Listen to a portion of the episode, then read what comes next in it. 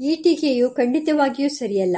ಏಕೆಂದರೆ ಯೋನಿ, ಲಿಂಗ ಎಂಬುದು ಕೈಕಾಲು, ನಾಲಗೆ ಮತ್ತು ಗುದಗಳಂತೆ ಕರ್ಮೇಂದ್ರಿಯಗಳು. ಅವು ಸ್ವಭಾವದಿಂದಲೇ ತುಚ್ಛವಲ್ಲ, ದುಷ್ಟವೂ ಅಲ್ಲ. ತುಚ್ಛವಾದ ಮತ್ತು ದುಷ್ಟವಾದ ಕೆಲಸಗಳಿಗೆ ಬಳಸಲ್ಪಟ್ಟರೆ ಅವು ತುಚ್ಛ ಮತ್ತು ದುಷ್ಟವಾಗುತ್ತವೆ.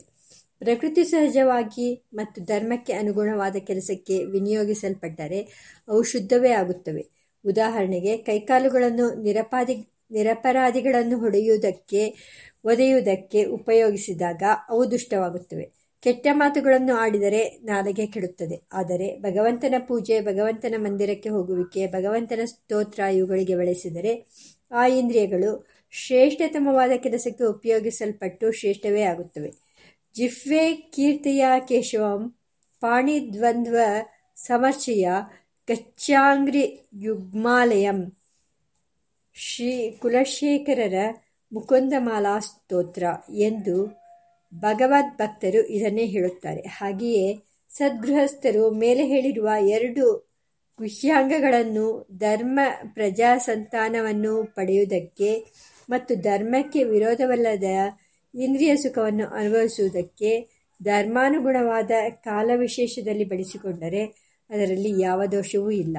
ಅವು ಧರ್ಮಸಾಧನಗಳೇ ಆಗುವುದರಿಂದ ಶುದ್ಧವೇ ಆಗುತ್ತವೆ. ಪ್ರಜಾತಿರಮೃತಮಾನಂದ ಇತ್ಯುಪಸ್ಥೆ ಬ್ರಹ್ಮಚಾರಿಗಳು, ಸನ್ಯಾಸಿಗಳು ಅವುಗಳನ್ನು ಮೇಲ್ಕಂಡ ಕಾರ್ಯಗಳಿಗೆ ವಿನಿಯೋಗಿಸಿದರೆ ಅಥವಾ ಅಂಥ ಯೋಚನೆಯನ್ನು ಮಾಡಿದರೂ ಅದು ದುಷ್ಟವಾಗುತ್ತದೆ ಮತ್ತು ತಮ್ಮ ಶಕ್ತಿಗಳನ್ನು ಆ ಇಂದ್ರಿಯಗಳ ಮೂಲಕ ಕೆಳಕ್ಕೆ ಹರಿಸದೆ ಧ್ಯಾನಾದಿಗಳಿಂದ ಮೇಲಕ್ಕೆ ಎಳೆದುಕೊಂಡರೆ ಎಲ್ಲರಿಗೂ ಆತ್ಮಲಾಭಕ್ಕೆ ವಿಶೇಷವಾದ ಉಪಯೋಗವಾಗುತ್ತದೆ ಎಂಬುದರಲ್ಲಿ ಸಂದೇಹವಿಲ್ಲ. ಆ ಗುಹ್ಯಾಂಗಗಳು ಶುದ್ಧ ಎನ್ನುವುದಕ್ಕೆ ಶಾಸ್ತ್ರೀಯವಾದ ಆಧಾರವಿದೆಯೇ, ವಿವರಣೆಯಿದೆಯೇ? ಮೇಲೆ ಹೇಳಿರುವುದು ಶಾಸ್ತ್ರೀಯವಾದ ವಿವರಣೆಯೇ ಆಗಿದೆ. ಗರ್ಭಾದಾನ ಕರ್ಮದಲ್ಲಿ ವಿಷ್ಣುವು ಯೋನಿಯನ್ನು ಕಲ್ಪಿಸಲಿ ವಿಷ್ಣುರ್ಯೋನಿಂ ಕಲ್ಪಯತು ತ್ವಷ್ಪರೂಪಾಣಿ ಪಿಪುಂಸತು ಮುಂತಾದ ಮಂತ್ರಗಳಿಂದ ಆಲಿಂಗಗಳನ್ನು ಲಿಂಗಗಳನ್ನು ಸಂಸ್ಕರಿಸುತ್ತಾರೆ. ತಂತ್ರಶಾಸ್ತ್ರಗಳಲ್ಲಿ ಅವುಗಳಲ್ಲಿ ದೇವತೆಗಳ ಆವಾಹನೆ ಪೂಜೆಗಳನ್ನು ಕೆಲವು ಕಡೆ ವಿಧಿಸಿದೆ. ಮಂತ್ರಯೋಗದಲ್ಲಿ ಅಂಗನ್ಯಾಸವನ್ನು ಮಾಡುವಾಗ ಆ ಇಂದ್ರಿಯಗಳಲ್ಲಿಯೂ ಬೀಜಾಕ್ಷರ ನ್ಯಾಸವನ್ನು ಹೇಳಿದೆ. ಕೈಕಾಲು ಮುಂತಾದ ಕರ್ಮೇಂದ್ರಿಯಗಳಿಗೆ ಮಣ್ಣು ನೀರುಗಳಿಂದ ಬಾಹ್ಯ ಶುದ್ಧಿಯನ್ನು ಮಾಡಿದ ಬಳಿಕ ಪರಂಜ್ಯೋತಿಯ ಸ್ಮರಣೆ, ಆರಾಧನೆಗಳಿಂದ ಅವುಗಳಿಗೆ ವಿಶೇಷ ಶುದ್ಧಿಯನ್ನು ಮಾಡಬೇಕೆಂದು ಶಾಸ್ತ್ರಗಳು ಹೇಳುತ್ತವೆ. ಮೇಲ್ಕಂಡ ಎರಡು ಗುಹ್ಯೇಂದ್ರಿಯಗಳನ್ನೂ ಅದೇ ವರ್ಗದಲ್ಲಿ ಶಾಸ್ತ್ರಗಳು ಸೇರಿಸಿ ಹೇಳುತ್ತವೆ. ವಾಕ್ ಪಾಣಿಪಾದಪಾಯೂಪಸ್ಥಾ ಮೇ, ಶುದ್ಧಾಂತಾಂ ಜ್ಯೋತಿರಹಂ ವಿರಜಾ ವಿಪಾಪ್ಮಭೂಯಾಸರ್ಗಂ ಸ್ವಾಹಾ ಎಂದು ಯಾಜ್ಞಿಕಿ ಉಪನಿಷತ್ತು ವಿರಜಾ ಮಂತ್ರದಲ್ಲಿ ಘೋಷಣೆ ಮಾಡುವುದನ್ನು ಗಮನಿಸಿದರೆ ಈ ಅಭಿಪ್ರಾಯವು ದೃಢಪಡುತ್ತದೆ. ವೇದಗಳು ಯಾವುದನ್ನು ಶ್ರೇಷ್ಠತಮ ಕರ್ಮ ಯಜ್ಞೋಹಿ ಶ್ರೇಷ್ಠತಮಂ ಕರ್ಮ ಎಂದು ಕರೆಯುತ್ತವೆಯೋ ಅವುಗಳಲ್ಲಿ ಒಂದಾಗಿರುವ ರೇತೋಯಜ್ಞಕ್ಕೆ ಉಪಕರಣವಾಗುವ ಮೇಲ್ಕಂಡ ಗುಹ್ಯಾಂಗಗಳನ್ನು ತುಚ್ಛ ಎಂದು ಕರೆಯುವುದು ಅವಿವೇಕವೇ ಸರಿ. ಆದರೆ ಅವುಗಳನ್ನು ಗುಹ್ಯಾಂಗಗಳು ಎಂದು ಏಕೆ ಕರೆಯುತ್ತಾರೆ?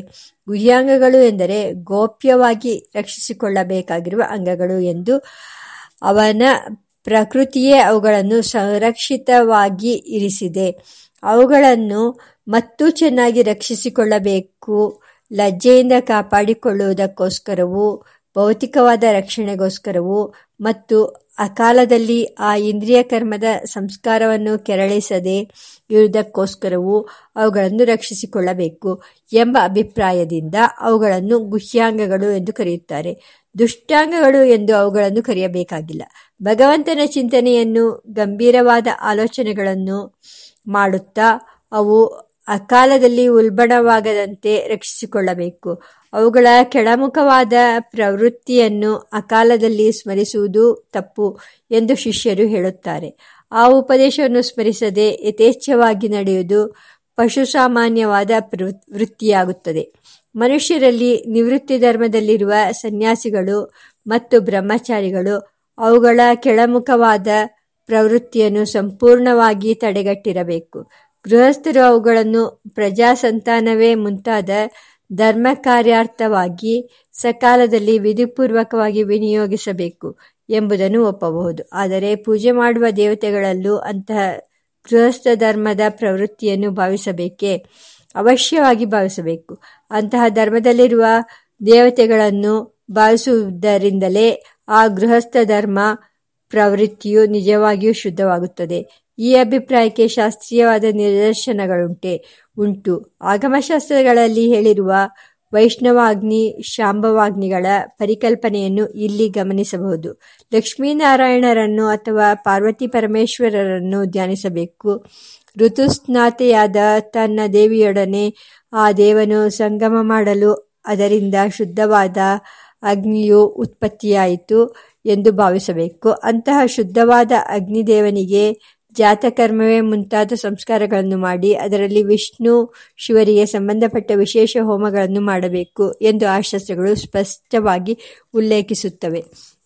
ಆ ಮಹಾದೇವತೆಗಳು ಮನುಷ್ಯರಂತೆ ಗರ್ಭದಾನ ಮಾಡುತ್ತಾರೆಯೇ?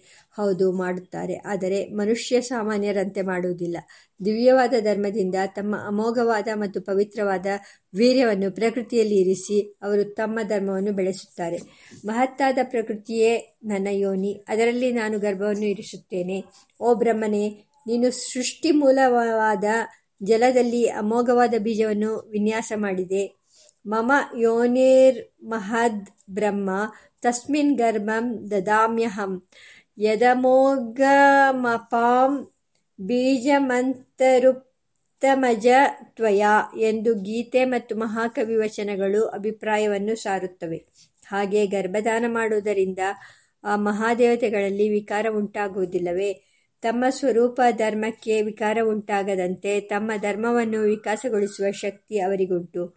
ಅದೇ ಆದರ್ಶವನ್ನೇ ಮಾನುಷ್ಯ ದಂಪತಿಗಳು ಅನುಸರಿಸಬೇಕು. ಪರಾದೇವತೆಗಳಿಗೂ ಮೇಲ್ಕಂಡ ಸ್ಥಿತಿಯು ಯಾವಾಗಲೂ ಇರುತ್ತದೆಯೇ? ಯಾವಾಗಲೂ ಆ ಸ್ಥಿತಿಯಲ್ಲಿ ಅವರು ಇರುವುದಿಲ್ಲ. ಕೆಲವೊಮ್ಮೆ ಇರುವುದುಂಟು.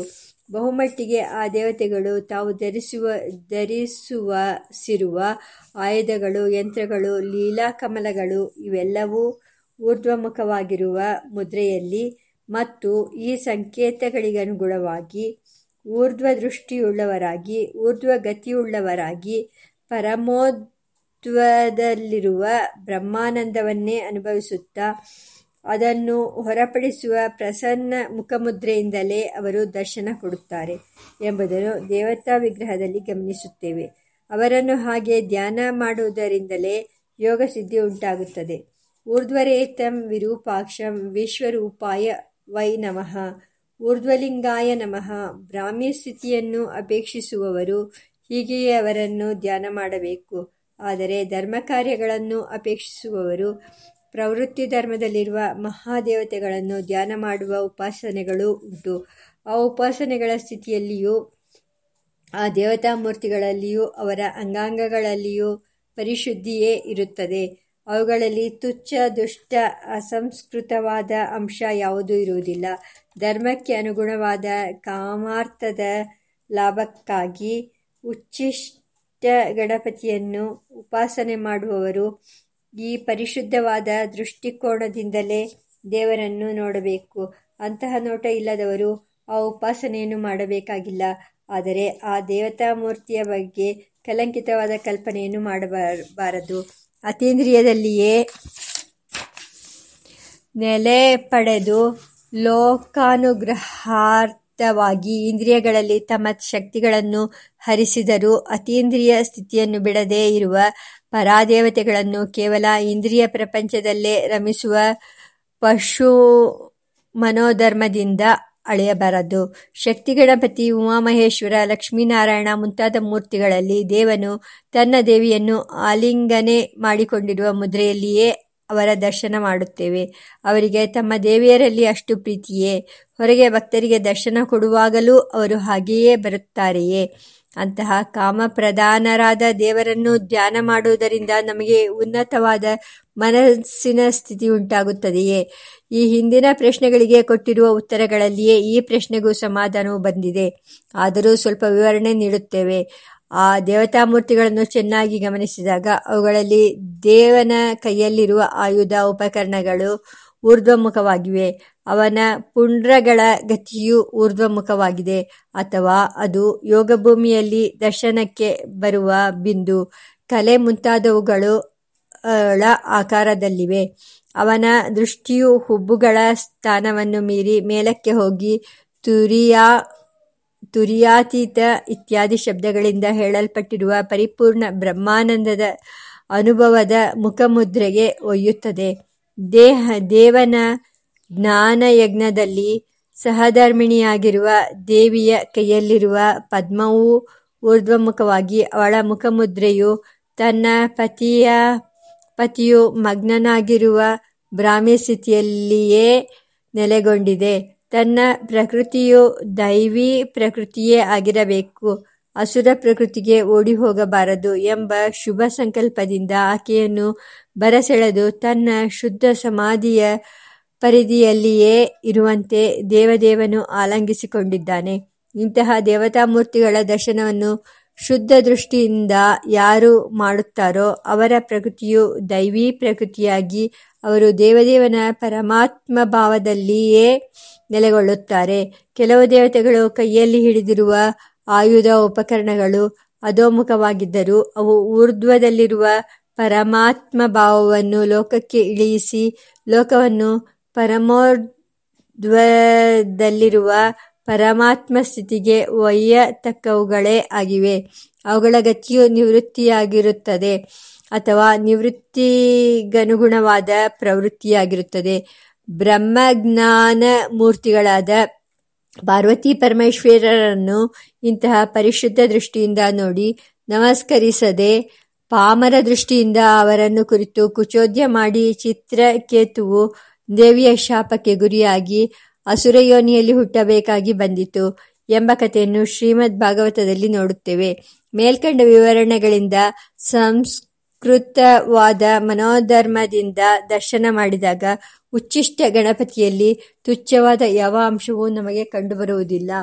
ಊರ್ಧ್ವರೇತನೋ, ವಿರೂಪಾಕ್ಷನೋ, ಧರ್ಮಬ್ರಹ್ಮ ಸ್ವರೂಪನೋ ಆಗಿರುವ ಪರಮಾತ್ಮನಿಗೆ ಈ ವಿವರಣಾ ಸೇವೆಯು ಅರ್ಪಿತವಾಗಲಿ. ಗಣೇಶ ಚತುರ್ಥಿಯಂದು ವಿಶೇಷವಾಗಿ ಆರಾಧಿಸಲ್ಪಡುವ ಆ ಗಣೇಶ ಮೂರ್ತಿಯನ್ನು ವರಸಿದ್ಧಿ ವಿನಾಯಕ ಎಂದು ಕರೆಯುತ್ತಾರೆ. ಆ ಸಿದ್ಧಿವಿನಾಯಕ ಸ್ವಾಮಿಯ ಪೂಜಾ ವಿಧಾನವನ್ನು ಇಲ್ಲಿ ಸಂಕ್ಷೇಪವಾಗಿ ನಿರೂಪಿಸುತ್ತೇವೆ. ಗಣೇಶ ದೇವರ ಪೂಜಾಕಲ್ಪಗಳು ನಾನಾ ಪ್ರಕಾರವಾಗಿದ್ದರೂ ಗಣೇಶ ಚತುರ್ಥಿಯಂದು ಸಿದ್ಧಿವಿನಾಯಕನನ್ನು ಪೂಜಿಸುವವರು ಸಾಮಾನ್ಯವಾಗಿ ಸ್ಕಾಂದ ಪುರಾಣೋಕ್ತವಾದ ಪೂಜಾಕಲ್ಪವನ್ನು ಅನುಸರಿಸುತ್ತಾರೆ. ಆರಾಧಿಸಲ್ಪಡುವ ದೇವನು ಸ್ವಯಂ ವಿಘ್ನ ಪರಿಹಾರಕನಾದ ವಿಘ್ನೇಶ್ವರನೇ ಆಗಿದ್ದರೂ ಆತನ ಪೂಜೆಗೆ ವಿಘ್ನ ಒದಗದಿರಲೆಂದು ಆರಂಭದಲ್ಲಿ ಅವನನ್ನೇ ಸಂಕ್ಷೇಪವಾಗಿ ಪೂಜೆ ಮಾಡುತ್ತಾರೆ. ಧ್ಯಾನ ಆವಾಹನ ಮುಂತಾದ ಷೋಡಶೋಪಚಾರಗಳಿಂದ ಅವನನ್ನು ಆರಾಧಿಸಿದ ಬಳಿಕ ವಿಶೇಷ ಪೂಜೆಯನ್ನು ಆಚರಿಸುತ್ತಾರೆ. ಮಣ್ಣಿನಿಂದ ಮಾಡಿದ ಗಣಪತಿ ವಿಗ್ರಹಕ್ಕೆ ಸಂಪ್ರೋಕ್ಷಣೆ, ಪ್ರಾಣ ಪ್ರತಿಷ್ಠೆಗಳನ್ನು ಮಾಡಿ ಪೂಜೆ ಮುಗಿಯುವವರೆಗೂ ಆ ಬಿಂಬದಲ್ಲಿ ಸಾನ್ನಿಧ್ಯವನ್ನು ಅನುಗ್ರಹಿಸಬೇಕೆಂದು ದೇವನನ್ನು ಪ್ರಾರ್ಥಿಸಲಾಗುತ್ತದೆ. ದ್ವಾರಪಾಲಕರನ್ನು ಪೂಜಿಸಿ ಮಹಾಯೋಗಪೀಠವನ್ನು ಧ್ಯಾನಿಸಿ, ಅದರಲ್ಲಿ ದೇವನನ್ನು ಧ್ಯಾನ ಮಾಡಿ ಆಧಾರ ಶಕ್ತಿ ಮುಂತಾದ ಪೀಠಶಕ್ತಿ ಉಪಕರಣ ಉಪಕರಣ ಮುಂತಾದವುಗಳನ್ನು ಅಲ್ಲಿ ಸಂಕಲ್ಪಿಸಿ ಪೂಜಿಸುತ್ತಾರೆ. ತೀವ್ರ ಜ್ವಲಿನಿ ನಂದ, ಭೋಗದ ಕಾಮರೂಪಿಣಿ, ಉಗ್ರ ತೇಜೋವತಿ ಸತ್ಯ, ವಿಘ್ನನಾಶಿನಿ ಎಂಬ ಆತನ ಒಂಬತ್ತು ಮಂದಿ ಮಹಾಶಕ್ತಿಗಳನ್ನು ಪರಿವಾರ ದೇವತೆಗಳನ್ನು, ಆಯುಧ ವಾಹನ ಭೂಷಣಗಳನ್ನು ಧ್ಯಾನಿಸಿ ಅವುಗಳಿಂದ ಅಲಂಕೃತವಾಗಿರುವ ಸಿದ್ಧಿವಿನಾಯಕ ಸ್ವಾಮಿಯನ್ನು ಅಲ್ಲಿ ಧ್ಯಾನಿಸಿ ಆರಾಧನೆ ಮಾಡುತ್ತಾರೆ. ಸ್ವಾಮಿಗೆ ಆನೆಯ ಸೊಂಡಿಲು ಅದು ಎಡಭಾಗಕ್ಕೆ ಬದ್ದಿ, ಬಗ್ಗಿರುತ್ತದೆ. ಪುಟವಿಟ ಚಿನ್ನದಂತೆ ತೋಳತೊಳಗಿ ಬೆಳಗುತ್ತಿರುವ ತೇಜೋಮೂರ್ತಿ, ಕೋಟಿ ಸೂರ್ಯ ಪ್ರಭಾವಂತ, ಮಹಾಕಾಯವುಳ್ಳವನು. ಚತುರ್ಭುಜ ಮತ್ತು ಏಕದಂತವುಳ್ಳವನು ಪಾಶ ಅಂಕುಶ, ವರದಾಭಯ ಮುದ್ರಗಳಿಂದ ಆತನ ನಾಲ್ಕು ಭುಜಗಳು ಅಲಂಕೃತವಾಗಿವೆ. ಸೊಂಡಲಿನ ತುದಿಯು ಮೋದಕವನ್ನು ಮೆಲ್ಲುತ್ತಿದೆ. ಆತನು ಮೂಷಕವಾಹನದ ಮೇಲೆ ವಿರಾಸನದಲ್ಲಿ, ವೀರಾಸನದಲ್ಲಿ ಅಥವಾ ಪದ್ಮಾಸನದಲ್ಲಿ ವಿಜಯ ಮಾಡಿಸಿದ್ದಾನೆ ಎಂಬುದಾಗಿ ಆತನನ್ನು ಧ್ಯಾನಿಸಬೇಕು.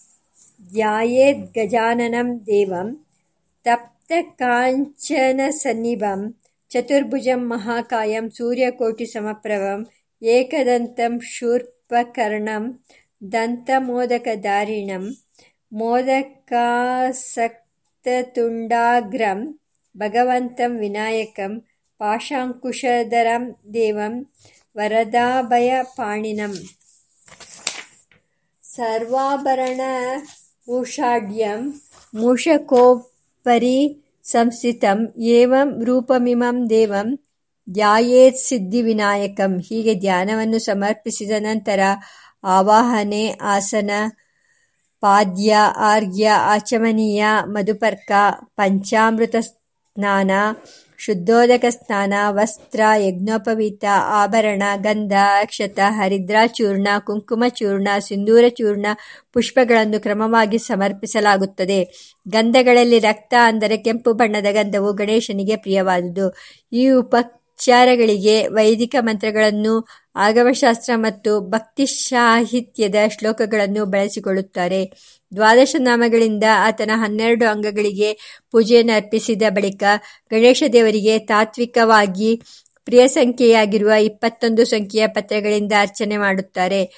ಮಾಚಿ ಪತ್ರ, ಬೃಹತಿ, ಕಂಠಕಾರಿ, ಬಿಲ್ವ ದೂರ್ವಾ ಗರಿಕೆ, ದತ್ತೂರ, ದತ್ತುರಿ, ಬದರಿ, ಎಲಚಿ, ಅಪಾಮಾರ್ಗ, ಉತ್ತರಣಿ, ತುಳಸಿ ಚೂತ, ಮಾವು, ಕರವೀರ, ವಿಷ್ಣುಕ್ರಾಂತ, ದಾಡಿಮಿ, ದಾಡಿಂಬೆ, ದೇವದಾರು, ಮರುವಕ, ಮರುಗ, ಸಿಂಧುವಾರ, ಜಾತಿ, ಜಾಜಿ, ಗಣಕೆ, ಶಮಿ, ಬನ್ನಿ, ಅಶ್ವತ್ಥ, ಅರಳಿ, ಅರ್ಜುನ, ಮತ್ತಿ, ಅರ್ಕ ಎಕ್ಕ ಎಂಬ ಮರದ ಪತ್ರಗಳಿಂದ ಪತ್ರ ಪೂಜೆಯನ್ನು ಸಮರ್ಪಿಸುತ್ತಾರೆ. ಇವುಗಳಲ್ಲಿ ಕೆಲವು ಪತ್ರಗಳಿಗೆ ಬದಲಾಗಿ ಭೃಂಗರಾಜ, ಗರಗ ಆಶ್ಮಾತಕ ಕಲ್ಮರಗಿ ಮತ್ತು ಗಂಡಲೀಕ, ಬಳ್ಳಿಗರಿಕೆ ಎಂಬ ಸಸ್ಯದ ಪತ್ರಗಳನ್ನು ಬಳಸುವುದು ಉಂಟು. ಗಣೇಶ ಪೂಜೆಯ ಏಕವಿಂಶತಿ ಪತ್ರಗಳಲ್ಲಿ ತುಳಸಿಯನ್ನು ಸಾಮಾನ್ಯವಾಗಿ ಸೇರಿಸುವ ರೂಢಿ ಇದೆ. ಆದರೆ ಇದು ಗಣೇಶನ ಪೂಜೆಯಲ್ಲಿ ನಿಷಿದ್ಧವಾದ ಪತ್ರ ಎಂಬುದನ್ನು ಬಹುಮಂದಿ ಗಮನಿಸುವುದಿಲ್ಲ. ತುಳಸಿಯಲ್ಲಿ ಸರ್ವ ದೇವತೆಗಳು ವಾಸ ಮಾಡುತ್ತಾರೆ. ಅದು ಎಲ್ಲ ದೇವರಿಗೂ ಮತ್ತು ವಿಶೇಷವಾಗಿ ನಾರಾಯಣನಿಗೂ ಪ್ರಿಯವಾದುದು. ಆದರೆ ಗಣೇಶನ ಆರಾಧನೆಯಲ್ಲಿ ಮಾತ್ರ ಅದು ತ್ಯಾಜ್ಯ ಎಂದು ಪುರಾಣಗಳು ಸ್ಪಷ್ಟವಾಗಿ ಹೇಳುತ್ತವೆ.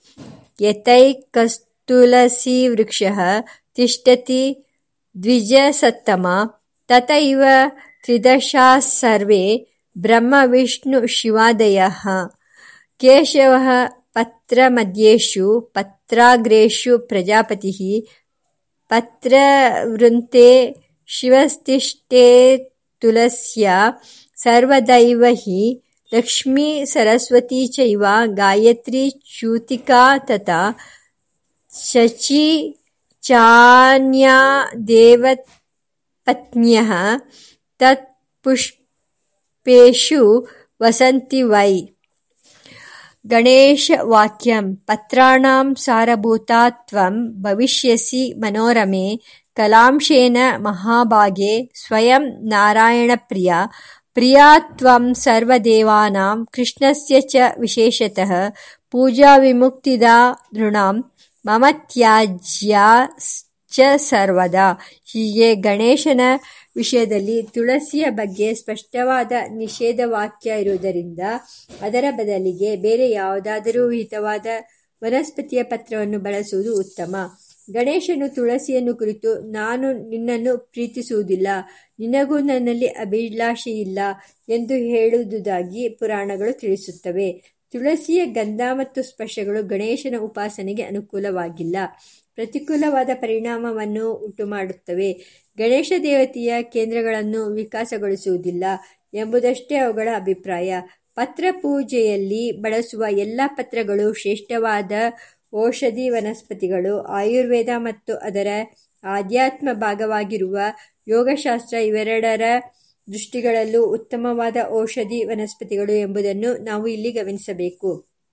ಪತ್ರ ಪೂಜೆಯ ನಂತರ ಕರವೀರ, ಕಣಿಗಿಲೆ, ಜಾಜಿ ಚಂಪಕ, ಸಂಪಿಗೆ, ವಕುಳ, ಪಗಡೆ, ಶತಪತ್ರ, ತಾವರೆ, ಪುನ್ನಾಗ, ಸುರಹೊನ್ನೆ, ಮಾಲತಿ, ಜಾಜಿಯಲ್ಲಿ ಮತ್ತೊಂದು ಭೇದ, ಕೇತಕಿ, ತಾಳ, ಕಲ್ಹಾರ, ಸೌಗಂಧಿಕ, ಕುಂದ, ಮೊಲ್ಲೆ ಅತಸಿ ಅಗಸೆ, ಕಿರಿಕರ್ಣಿಕ, ಶಂಖ, ಪಾರಿಜಾತ, ಸೇವಂತಿಕ, ಸುಗಂಧರಾಜ, ಜಪ, ದಾಸವಾಳ, ಕುರವಂಟಿಕ, ಗೋರಂಟಿ ನಂದ್ಯಾವರ್ತ, ನಂದಿಬಟ್ಟಲು, ದ್ರೋಣಪುಷ್ಪ ತುಂಬೆ, ಮಲ್ಲಿಕಾ ಮಲ್ಲಿಗೆ, ಸುಗಂಧಿ ಕಮಲ ಎಂಬ ಇಪ್ಪತ್ತೊಂದು ಪುಷ್ಪಗಳಿಂದ ಪುಷ್ಪ ಪೂಜೆಯನ್ನು ಸಲ್ಲಿಸುತ್ತಾರೆ. ಪತ್ರಗಳಲ್ಲಿ ದೂರ್ವೆ, ಗರಿಕೆ ಮತ್ತು ಪುಷ್ಪಗಳಲ್ಲಿ ಜಪಾಕುಸುಮ ದಾಸವಾಳ ಇವು ಗಣೇಶನಿಗೆ ಅತ್ಯಂತ ಪ್ರಿಯವಾದುವು. ವಿಹಿತವಾದ ಇತರ ಪತ್ರ ಮತ್ತು ಪುಷ್ಪಗಳು ದೊರೆಯದೇ ಇದ್ದಾಗ ಅವುಗಳ ಬದಲಿಗೆ ಈ ದೂರ್ವೆ ಮತ್ತು ಜಪಾಕುಸುಮಗಳನ್ನು ಗಣೇಶನ ಪೂಜೆಗೆ ಉಪಯೋಗಿಸಬಹುದು. ಪುಷ್ಪ ಪೂಜಾ ನಂತರ ದ್ವಾದಶ ನಾಮಾವಳಿ, ಅಷ್ಟೋತ್ತರ ಶತನಾಮಾವಳಿ, ಅಷ್ಟೋತ್ತರ ಸಹಸ್ರನಾಮಾವಳಿ ಮುಂತಾದವುಗಳಿಂದ ದೇವನನ್ನು ಪೂಜಿಸಿ ಧೂಪ, ದೀಪ, ನೈವೇದ್ಯಗಳನ್ನು ಕ್ರಮವಾಗಿ ಅವನಿಗೆ ಸಮರ್ಪಿಸುತ್ತಾರೆ. ನೈವೇದ್ಯ ಪೂಜೆಯಲ್ಲಿ ಮೋದಕ ಪೂಪ, ಚಕ್ಕುಲಿ ಪೃತುಕ ಅವಲಕ್ಕಿ, ಹೆಸರುಬೇಳೆ, ಕಡಲೆ ಮತ್ತು ಅವುಗಳಿಂದ ತಯಾರಿಸಿದ ಭಕ್ಷಣಗಳು, ಎಳ್ಳಿನ ಉಂಡೆ, ಬಗೆ ಬಗೆಯ ಹಣ್ಣುಗಳು, ಕಬ್ಬಿನ ರಸ, ಹಾಲು, ಮೊಸರು, ಜೇನುತುಪ್ಪ, ತುಪ್ಪ, ಸಕ್ಕರೆ ಇತ್ಯಾದಿಗಳಿಂದ ಕೂಡಿದ ಮಹಾ ನೈವೇದ್ಯವನ್ನು, ಹವಿಸ್ಸನ್ನು ದೇವನಿಗೆ ಸಮರ್ಪಣೆ ಮಾಡಬೇಕು. ನೈವೇದ್ಯವು ಷಡ್ರಸಗಳಿಂದ ರುಚಿಕರವಾಗಿರಬೇಕು. ಇವುಗಳಲ್ಲಿ ಸ್ವಾಮಿಗೆ ಅತ್ಯಂತ ಪ್ರಿಯವಾದುದು ಮೋದಕ, ಕಡುಬು. ಮುದಾ ಕರಾತ್ತ ಮೋದಕಂ ಸದಾ ವಿಮುಕ್ತಿ ಸಾಧಕಂ. ಮೋದಕ ಎಂಬ ಶಬ್ದಕ್ಕೆ ಆನಂದವನ್ನು ಉಂಟು ಮಾಡುವ ಪದಾರ್ಥ ಎಂದು ಅರ್ಥ. ಆ ಭಕ್ಷಣ ವಿಶೇಷವನ್ನು ಸರಿಯಾದ ದ್ರವ್ಯ ಗುಣಯೋಗದಿಂದ ಸಿದ್ಧಪಡಿಸಿ ದೇವದೇವನಿಗೆ ಸಮರ್ಪಣೆ ಮಾಡಿ ಪ್ರಸಾದ ಭಾವನೆಯಿಂದ ಸ್ವೀಕರಿಸಿದರೆ ಇಂದ್ರಿಯದ ಮೋದ ಉಂಟಾಗುವುದು ಮಾತ್ರವಲ್ಲದೆ ಧಾತು ಪ್ರಸನ್ನತೆಯಿಂದ ಅತೀಂದ್ರಿಯವಾದ ಪರಮಾತ್ಮ ಮೋದವು ಉಂಟಾಗುವುದಕ್ಕೆ ಸಹಾಯವಾಗುತ್ತದೆ. ಸಾತ್ವಿಕಾಹ ಮಧುರಪ್ರಿಯಾಹ ಮುಮುಕ್ಷೋಹೋ ಮಾಧುರ್ಯಂ ಎಂದು ಶಾಸ್ತ್ರಗಳು ಮೊಳಗುವಂತೆ ಅದರ ಮಧುರ ರಸವು ಮೋಕ್ಷ ಧರ್ಮಕ್ಕೂ ಅನುಕೂಲವಾಗುತ್ತದೆ.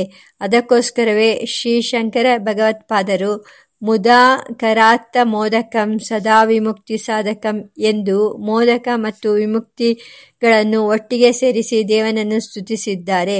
ಎಂದು ಶ್ರೀರಂಗ ಗುರುದೇವರು ಅಪ್ಪಣೆ ಕೊಡಿಸಿದ್ದನ್ನು ಇಲ್ಲಿ ಸ್ಮರಿಸುತ್ತೇವೆ. ಗಣೇಶನಿಗೆ ಸಮರ್ಪಿಸಬೇಕಾದ ಮೋದಕ ನೈವೇದ್ಯದ ಸಂಖ್ಯೆಯು ಇಪ್ಪತ್ತೊಂದು. ಉಳಿದ ನೈವೇದ್ಯಗಳ ಮಧ್ಯದಲ್ಲಿ ಮೋದಕಕ್ಕೆ ಇಲ್ಲಿ ವಿಶೇಷ ಸ್ಥಾನ ಇರುವುದನ್ನು ಈ ಸಮರ್ಪಣಾ ಶ್ಲೋಕವು ಸೂಚಿಸುತ್ತದೆ. ಏಕವಿಂಶತಿ ಸಂಖ್ಯಾಕಾನ್ ಮೋದಕಾನ್ ಘೃತಪಾಚಿತಾನ್ ನೈವೇದ್ಯಂ ಸಫಲಂ ದದ್ಯಾಂ ನಮಸ್ತೆ ವಿಘ್ನನಾಶಿನಿ. ನಾಶಿನೇ. ಅನಂತರ ಕರೋದ್ವರ್ತನ ಫಲ, ತಾಂಬೂಲ ಸುವರ್ಣಪುಷ್ಪ ಭೂಷಣ, ಉತ್ತರ ನಿರಾಜನ ಮಂತ್ರಪುಷ್ಪ ದೂರ್ವಾಸಹಿತ ಪುಷ್ಪಾಂಜಲಿ, ಪ್ರದಕ್ಷಿಣ ನಮಸ್ಕಾರ, ಪೂರ್ಣ ಫಲ, ದಕ್ಷಿಣ ಮತ್ತು ಮನಸೋದ್ದಿಷ್ಟ ಪ್ರಾರ್ಥನೆಗಳನ್ನು ಮನಸೋದ್ದಿಷ್ಟಾರ್ಥ ಪ್ರಾರ್ಥನೆಗಳನ್ನು ಅರಿಕೆ ಮಾಡಿಕೊಳ್ಳುತ್ತಾರೆ. ಇದಾದ ನಂತರ ಛತ್ರ, ಚಾಮರ, ನೃತ್ಯ, ಗೀತ, ವಾದ್ಯ, ಸ್ತೋತ್ರ ಅಂದುಳಿಕೆ ಅಶ್ವವಾಹನ ಗಜವಾಹನ ಇತ್ಯಾದಿ ಉಪಚಾರಗಳನ್ನು ಶಕ್ತಿಭಕ್ತಿಗಳಿಗೆ ಅನುಗುಣವಾಗಿ ಪ್ರತ್ಯಕ್ಷವಾಗಿ ಅಥವಾ ಸಂಕಲ್ಪ ರೂಪದಲ್ಲಿ ಸಮರ್ಪಣೆ ಮಾಡುತ್ತಾರೆ. ಗಣೇಶ ದೇವರಿಗೆ ಪೂಜೆಯಲ್ಲಿ ಎಷ್ಟು ಬಾರಿ ಪ್ರದಕ್ಷಿಣೆ ಮಾಡಬೇಕು? ತಮ್ಮ ತಮ್ಮ ರೂಢಿ ಸಂಪ್ರದಾಯಗಳಿಗೆ ಅನುಗುಣವಾಗಿ ಒಂದು ಸಾರಿ, ಮೂರು ಸಾರಿ, ನಾಲ್ಕು ಸಾರಿ, ಏಳು ಬಾರಿ ತಮ್ಮ ಆರಾಧ್ಯ ದೇವತೆಗಳಿಗೆ ಪ್ರದಕ್ಷಿಣೆ ಮಾಡುವ ಪದ್ಧತಿಯನ್ನು ನೋಡುತ್ತೇವೆ. ಆದರೆ ದೇವತಾ ಭೇದಕ್ಕೆ ತಕ್ಕಂತೆ ಪ್ರದಕ್ಷಿಣೆಯ ಸಂಖ್ಯೆಯು ಇರಬೇಕೆಂದು ಶಾಸ್ತ್ರಗಳು ಹೇಳುತ್ತವೆ. ಆ ದೇವತೆಯ ಧ್ಯಾನಯೋಗದಲ್ಲಿ ಒಳಪ್ರಪಂಚದಲ್ಲಿ ಎಷ್ಟು ಪ್ರದಕ್ಷಿಣೆ ಆಗುತ್ತದೆ ಎಂಬುದನ್ನು ಆ ವಿಧಿಯು ಅವಲಂಬಿಸಿದೆ. ಗಣೇಶನಿಗೆ ಮತ್ತು ಪಿತೃದೇವತೆಗಳಿಗೆ ಮೂರು ಪ್ರದಕ್ಷಿಣೆಗಳು ಹೇಳಲ್ಪಟ್ಟಿವೆ. ಕೆಲವು ಕಲ್ಪಗಳಲ್ಲಿ ಗಣೇಶನಿಗೆ ಏಕವಾರ ಪ್ರದಕ್ಷಿಣೆಯೂ ಉಂಟು. ಏಕವಾರಮೇವ ತೇ ಪ್ರದಕ್ಷಿಣ ಪ್ರಶಸ್ಯತೆ. ಪ್ರದಕ್ಷಿಣೆಗಳ ಸಂಖ್ಯೆಯು ದುರ್ಗಾದೇವಿಗೆ ಒಂದು ಬಾರಿ, ಸೂರ್ಯನಿಗೆ ಏಳು ಬಾರಿ, ವಿನಾಯಕನಿಗೆ ಮೂರು ಬಾರಿ, ನಾರಾಯಣನಿಗೆ ನಾರಾಯಣನಿಗೆ ನಾಲ್ಕು ಬಾರಿ ಮತ್ತು ಶಿವನಿಗೆ ಅರ್ಧ ಪ್ರದಕ್ಷಿಣೆ. ಎಂದು ಈ ಕೆಳಗಿನ ಶ್ಲೋಕವು ಹೇಳುತ್ತದೆ. ಏಕ ಚಂಡ್ಯಾರವೇಹೆ ಸಪ್ತ ತಿಸ್ರಃ ಕಾರ್ಯ ವಿನಾಯಕೆ ಹರೇಶ್ಚತಸ್ರಃ ಕರ್ತವ್ಯಾ ಶಿವಸ್ಯಾರ್ಧ ಪ್ರದಕ್ಷಿಣ. ಈ ಪೂಜೆಯು ಮುಗಿದ ನಂತರ ಸತ್ಪಾತ್ರನಿಗೆ ವಸ್ತ್ರದ್ವಯ ಸಹಿತವಾದ ವಿನಾಯಕ ಪ್ರತಿಮೆಯನ್ನು ಪ್ರಸಾದವನ್ನು ಸಮರ್ಪಿಸುತ್ತಾರೆ. ಇದಕ್ಕೆ ಉಪಾಯನ ದಾನ ಎಂದು ಹೆಸರು. ಎಲ್ಲ ದೇವತೆಗಳ ವ್ರತಗಳಲ್ಲಿಯೂ ಈ ಉಪಾಯನ ದಾನವು ವಿಹಿತವಾಗಿದೆ. ದಾನ ಮಾಡುವಾಗ ಅಹಂಕಾರ, ಮಮಕಾರಗಳನ್ನು ಬಿಟ್ಟು ದಾನವನ್ನು ಕೊಡುವವನು, ತೆಗೆದುಕೊಳ್ಳುವವನು, ದಾನ ಫಲವನ್ನು ಅನುಗ್ರಹಿಸುವವನು ಎಲ್ಲವೂ ಆ ದೇವನೇ ಎಂಬ ಪ್ರಾಮಾಣಿಕ ಭಾವನೆ ಇದ್ದರೆ ಅದು ಸಾತ್ವಿಕ ದಾನವಾಗುತ್ತದೆ. ಅಂತಹ ದಾನದಿಂದ ದಾನ ಮಾಡುವವನಿಗೆ ಒಳ್ಳೆಯ ಇಷ್ಟಾರ್ಥ ಸಿದ್ಧಿ, ದಾನ ತೆಗೆದುಕೊಳ್ಳುವವನಿಗೂ ಪ್ರತಿ ಗ್ರಹದೋಷ ಒದಗುವುದಿಲ್ಲ. ವಿನಾಯಕ ಪೂಜೆಯ ಅಂಗವಾಗಿ ಮಾಡುವ ಉಪಾಯನ ದಾನದ ಶ್ಲೋಕಗಳು. ಇಲ್ಲಿ ಗಮನಾರ್ಹ. ವಿನಾಯಕಸ್ಯ ಪ್ರತಿಮಾಂ ವಸ್ತ್ರಯುಗ್ಮೇನ ವೇಷ್ಟಿತಾಂ. ತುಭ್ಯಂ ದಾಸ್ಯಾಮಿ ವಿಪ್ರೇಂದ್ರ ಗಣೇಶ ಪ್ರಿಯತಾಂ ಮಮ. ಗಣೇಶ ಪ್ರತಿಗೃಹಣಾತು ಗಣೇಶೋ ವೈ ದದಾತಿ ಚ ಗಣೇಶಸ್ತಾರಕೋಸ್ಯಾಸ್ಮಾಕಂ ಗಣೇಶಾಯ ನಮೋ ನಮಃ. ದೇವರನ್ನು ಉದ್ವಾಸನೆ ಮಾಡುವಾಗ ಪೂಜೆಯಿಂದ ಪ್ರಸನ್ನನಾದ ದೇವರು ನಮ್ಮ ಇಷ್ಟಾರ್ಥ ಇಷ್ಟ ಕಾಮಾರ್ಥಗಳನ್ನು ಅನುಗ್ರಹಿಸಿ ಪೂಜಾ ಸಮಯದಲ್ಲಿ ಮತ್ತೆ ದಯಮಾಡಿಸುವ ಮಂಗಳಕ್ಕಾಗಿ ಹೊರಟು ಬರಲಿ ಎಂಬ ಮಾಂಗಲ್ಯ ಕಾಮನೆ ಇರುತ್ತದೆ. ಯಾಂತು ದೇವಗಣ ಸರ್ವೇ ಪೂಜಾಮಾದಾಯ ಮತ್ಕೃತಾಂ ಇಷ್ಟಕಾಮ್ಯರ್ಥಸಿದ್ಧ್ಯರ್ಥಂ ಪುನರಾಗಮನಾಯ ಚ ಯಥಾಸುಖಂ ಯಥಾಸ್ಥಾನಂ ಯದ್ವಾಸಯಾಮಿ ಶೋಭನಾರ್ಥಂ ಕ್ಷೇಮಾಯ ಪುನರಾಗಮನಾಯ ಚ. ಉದ್ವಾಸನೆಯಲ್ಲಿ ಮೇಲ್ಕಂಡ ಅನುಸಂಧಾನದೊಡನೆ ದೇವತಾಮೂರ್ತಿಯನ್ನು ಸ್ವಲ್ಪ ಬಲಗಡೆಗೆ ಸರಿಸುತ್ತಾರೆ. ಇದು ದೇವತೆಗಳ ಮಾರ್ಗಕ್ಕೆ ಅನುಗುಣವಾದ, ಪ್ರದಕ್ಷಿಣವಾದ ಚಲನೆಯ ಸೂಚನೆಯೇ ಆಗಿದೆ ಮತ್ತು ವಿಸರ್ಜನೆಗೆ ಇಲ್ಲಿ ಉಲ್ಲೇಖಿಸುವುದು ಉಚಿತವೆಂದು ಭಾವಿಸುತ್ತೇವೆ. ಪೂಜೆಯ ಕೊನೆಯಲ್ಲಿ ದೇವರಿಗೆ ಪ್ರಸನ್ನಾರ್ಘ್ಯವನ್ನು ಸಮರ್ಪಿಸಿ, ಅನಂತರ ಊರ್ಧ್ವಾಸನೆಯನ್ನು ಮಾಡುವಾಗ, ಮಾಡುವ ವಾಡಿಕೆ ಇದೆ. ಈ ಹಿಂದೆಯೇ ಹದಿನಾರು ಉಪಚಾರಗಳ ಪೂಜೆಯಲ್ಲಿ ಆರ್ಘ್ಯವನ್ನು ಸಮರ್ಪಿಸೆಯಾಗಿರುತ್ತದೆ ಹೀಗಿರುವಾಗ ಮತ್ತೊಮ್ಮೆ ಕೊನೆಯಲ್ಲಿ ಯಾಕೆ ಆರ್ಘ್ಯ ಪ್ರದಾನ ಎಂಬ ಪ್ರಶ್ನೆ ಹೇಳಬಹುದು. ಆದರೆ ಈ ಪ್ರಶ್ನೆಗೆ ಉತ್ತರ, ಆ ಆರ್ಘ್ಯದ ವಿಶಿಷ್ಟವಾದ ನಾಮಧೇಯದಲ್ಲಿಯೇ ಇದೆ. ಮೊದಲು ಆರ್ಘ್ಯವೇ ಮುಂತಾದ ಉಪಚಾರಗಳನ್ನು ಸಮರ್ಪಿಸುವುದು ಭಗವಂತನ ಪ್ರಸಾದನಕ್ಕಾಗಿಯೇ. ಅಂದರೆ ಅವನ ಅನುಗ್ರಹ ಸಂಪಾದನೆಗಾಗಿ. ಆ ಉಪಚಾರಗಳನ್ನು ಸಲ್ಲಿಸಿ ಭಗವಂತನಿಗೆ ಪ್ರಸನ್ನತೆಯನ್ನು ಉಂಟುಮಾಡಿಯೇ ಆಗಿದೆ. ಪ್ರಸನ್ನನಾದ ಆ ಭಗವಂತನ ಅನುಗ್ರಹದಿಂದ ನಮಗೂ ಧಾತು ಪ್ರಸನ್ನತೆ ಮತ್ತು ಮನಸ್ಸಿನ ಪ್ರಸನ್ನತೆ ಉಂಟಾಗಿದೆ, ಉಂಟಾಗಿಯೇ ಇದೆ.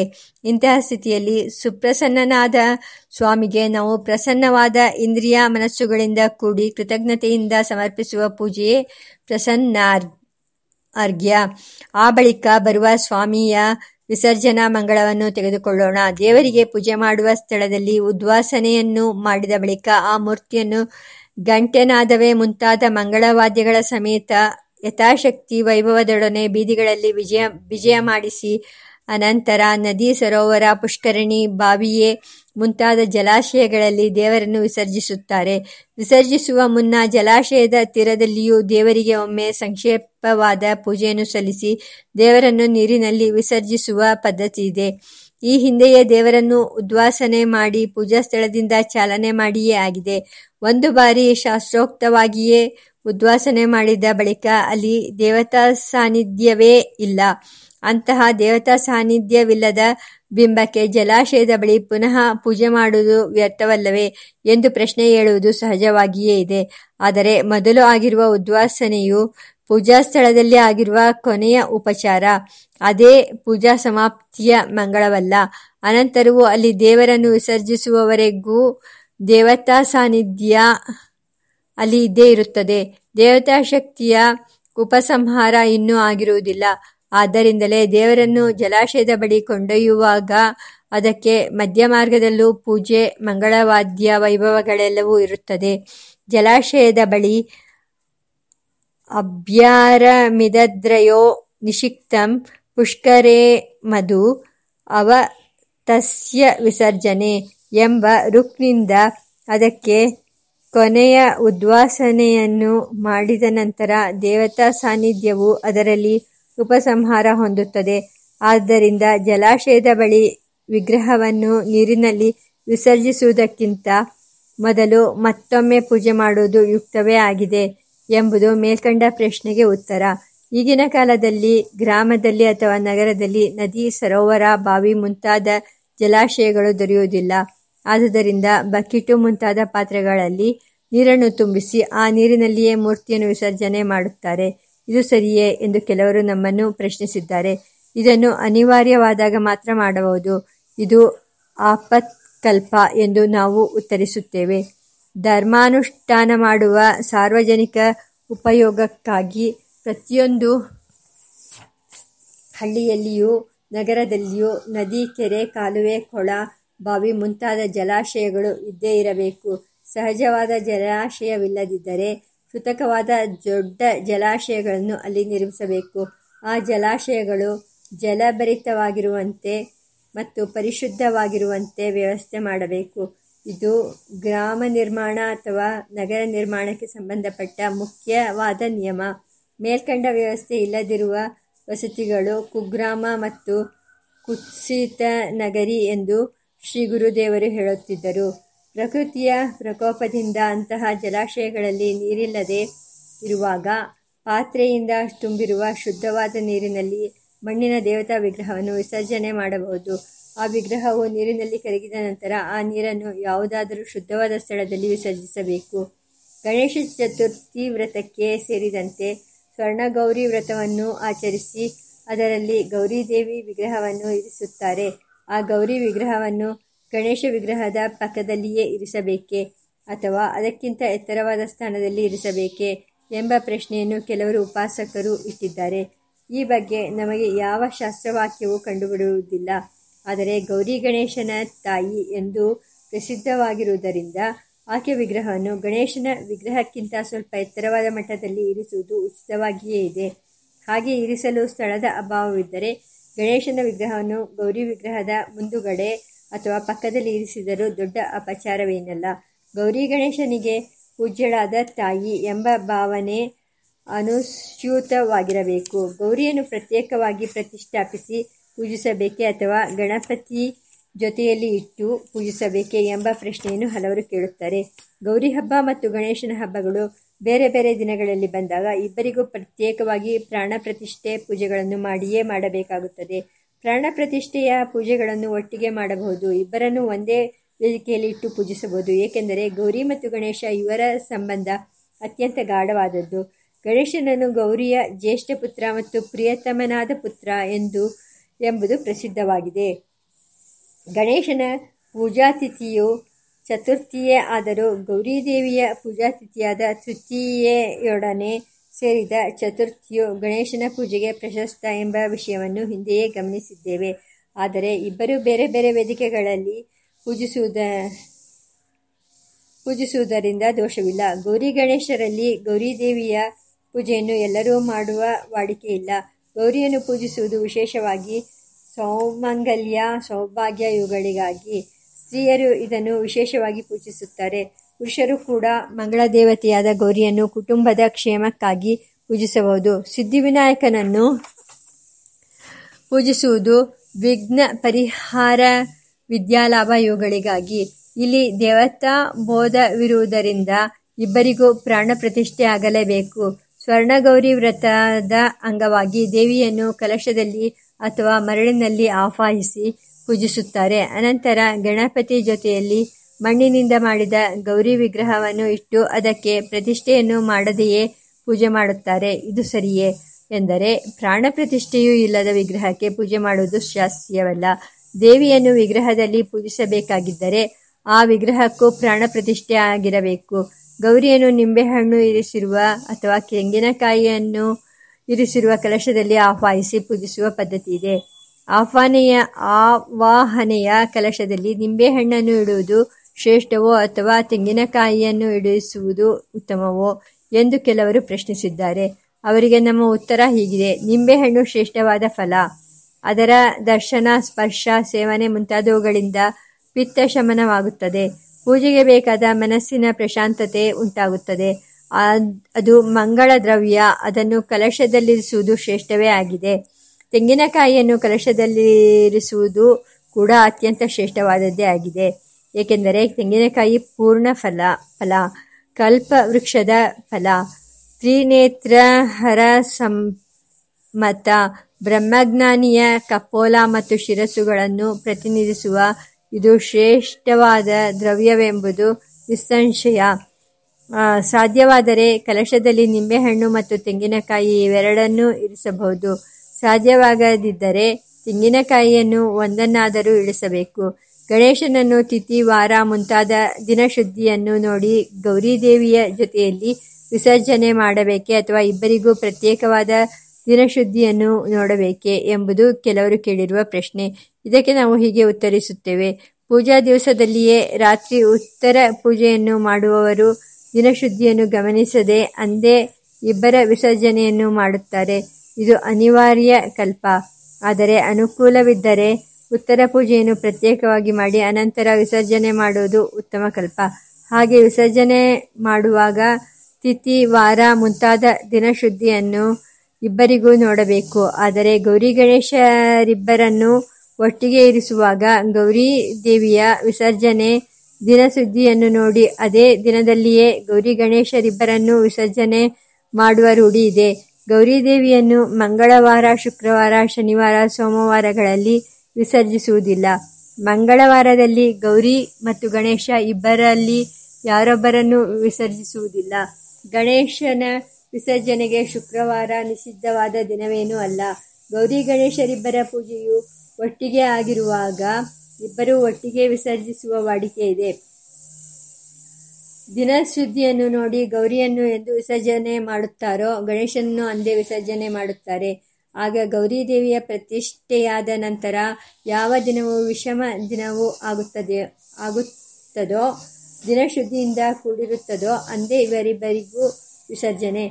ಆದ್ದರಿಂದ ದಿನ ನಿಯಮ, ವಾರ ನಿಯಮ ಇವುಗಳಲ್ಲಿ ಗೌರಿದೇವಿಗೆ ಹೆಚ್ಚು ಪ್ರಾಮುಖ್ಯ. ಮಂಗಳವಾರ, ಶುಕ್ರವಾರ ಪ್ರಯಾಣ ನಿಷೇಧ ಮುಂತಾದ ನಿಯಮಗಳು ಹೆಂಗಸರಿಗೆ ವಿಶೇಷವಾಗಿ ಅನ್ವಯಿಸುತ್ತದೆ. ಸಿದ್ಧಿವಿನಾಯಕ, ಗಣೇಶ ಮೂರ್ತಿಯ ಆಕಾರ, ವೇಷಭೂಷಣ, ಪರಿವಾರ ಇತ್ಯಾದಿಗಳಿಗೆ ಅರ್ಥವೇನು ಎಂದು ಕೆಲವರು ಪ್ರಶ್ನಿಸುತ್ತಾರೆ. ಇದಕ್ಕೆ ಸಂಕ್ಷೇಪವಾಗಿ ಹೀಗೆ ಉತ್ತರವನ್ನು ನೀಡಬಯಸುತ್ತೇವೆ. ಸಿದ್ಧಿವಿನಾಯಕನು ಜ್ಞಾನಿಗಳ ಒಳದರ್ಶನಕ್ಕೆ ವಿಷಯವಾಗಿರುವ ಭಗವಾನ್ ಮೂರ್ತಿ ಇಪ್ಪತ್ತೊಂದು ತತ್ವಗಳ ಮೇಲಿನ ಆಧಿಪತ್ಯ ಮತ್ತು ವಿಘ್ನ ಪರಿಹಾರ, ವಿದ್ಯಾಲಾಭ, ಐಶ್ವರ್ಯ ಪ್ರಾಪ್ತಿ ಮುಂತಾದ ಫಲಗಳನ್ನು ನೀಡುವ ಸಾಮರ್ಥ್ಯ ಇವುಗಳೇ ಆತನ ಸ್ವರೂಪ. ರೂಪ ವೈಭವಗಳಿಗೆ ತಾತ್ಪರ್ಯವಾಗಿವೆ. ಇತ್ತೀಚಿನ ಜನರು ಅವನ ಸೊಂಡಿಲು ದಂತ, ತಲೆ, ವಾಹನ, ಭೂಷಣ ಮುಂತಾದವುಗಳಿಗೆ ತಮ್ಮ ಮನಸ್ಸಿಗೆ ತೋಚಿದಂತೆ ಭೌತಿಕವಾದ ಅರ್ಥಗಳನ್ನು ಕಲ್ಪಿಸುತ್ತಾ ಕಲ್ಪಿಸುತ್ತಿದ್ದಾರೆ. ಕೆಲವರು ಅದಕ್ಕೆ ದ್ವೈತ, ಅದ್ವೈತ ವಿಶಿಷ್ಟಾದ್ವೈತ ಮುಂತಾದ ದರ್ಶನಗಳಿಗೆ ಹೊಂದಿಕೆಯಾಗುವ ಅರ್ಥಗಳನ್ನು ಕಲ್ಪಿಸುತ್ತಾರೆ. ಆದರೆ ತಮ್ಮ ಮತ ಸಿದ್ಧಾಂತಕ್ಕೆ ಅನುಗುಣವಾಗಿ ದೇವತೆಯನ್ನು ಬಳಸಿಕೊಳ್ಳುವ ವಿಧಾನ ಇವೆಲ್ಲವೂ ಆಗಿದೆ. ಆದರೆ ಯೋಗಭೂಮಿಯಲ್ಲಿ ಆ ಭಗವಂತನು ದಿವ್ಯ ಮಂಗಳ ವಿಗ್ರಹ, ದಿವ್ಯಾಯುಧ, ದಿವ್ಯಭೂಷಣ, ದಿವ್ಯ ವಾಹನ ಪರಿಹಾರ ಮುಂತಾದವುಗಳ ಮೂಲಕ ಎಲ್ಲ ಯೋಗಾನುಭವಿಗಳಿಗೂ ಗೋಚರವಾಗುವಂತೆ ಸಾರುತ್ತಿರುವ ಸಂದೇಶಗಳು ಯಾವುವು ಎಂಬುದನ್ನು ಇಲ್ಲಿ ಗಮನಿಸುತ್ತೇವೆ. ಊರ್ಧ್ವಮುಖವಾದ ತ್ರಿಕೋಣದಲ್ಲಿರುವ ಗಣೇಶನ ದಿವ್ಯ ವಿಗ್ರಹವೇ ಪ್ರಣವಾಕಾರವಾಗಿದೆ.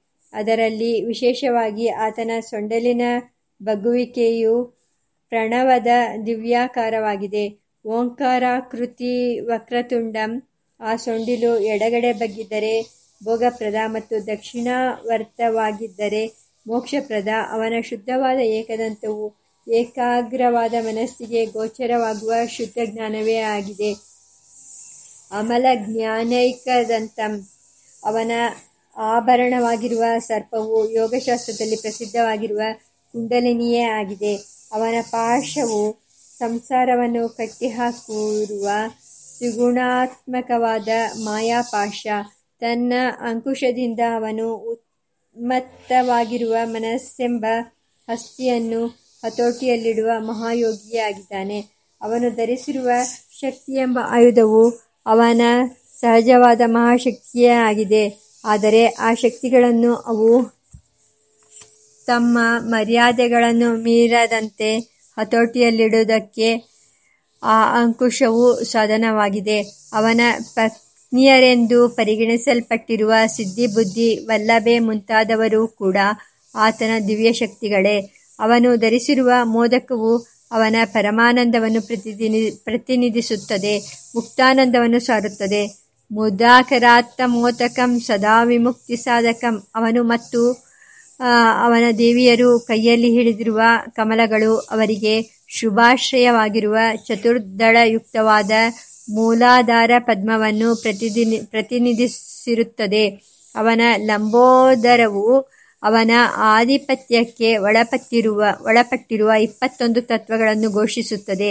ಅವನ ವಾಹನವಾಗಿರುವ ಮೂಷಕವು ಪ್ರಯೋಗ ಉಪಸಂಹಾರಗಳಲ್ಲಿ ಅವನಿಗೆ ಸದಾ ಅಧೀನವಾಗಿರುವ ವಿಘ್ನಶಕ್ತಿಗಳಾಗಿವೆ. ಅವನು ಅವುಗಳ ಮೇಲೆ ಸವಾರಿ ಮಾಡುತ್ತಾ ಅವುಗಳನ್ನು ಇಷ್ಟ ಬಂದ ಸ್ಥಾನ ಮತ್ತು ಸಮಯಗಳಲ್ಲಿ ವಿಕಾಸಗೊಳಿಸುವ ಮತ್ತು ಉಪಸಂಹಾರ ಮಾಡಿಕೊಳ್ಳುವ ಪೂರ್ಣ ಶಕ್ತಿಯನ್ನು ಹೊಂದಿದ್ದಾನೆ. ಇಂತಹ ತತ್ವಮೂರ್ತಿಯಾಗಿ ತತ್ವಮಯವಾದ ಸ್ವರೂಪ ರೂಪ ವೇಷಭೂಷಣ ವಾಹನ ದಿವ್ಯಾಯುಧ ಪರಿವಾರ ಮುಂತಾದವುಗಳಿಂದ ಸಂಪನ್ನನಾದ ಸಿದ್ಧಿವಿನಾಯಕಸ್ವಾಮಿಗೆ ನಮಸ್ಕಾರವನ್ನು ಸಮರ್ಪಿಸಿ ಮಂಗಳವನ್ನು ಆಶಂಸನೆ ಮಾಡುತ್ತೇವೆ.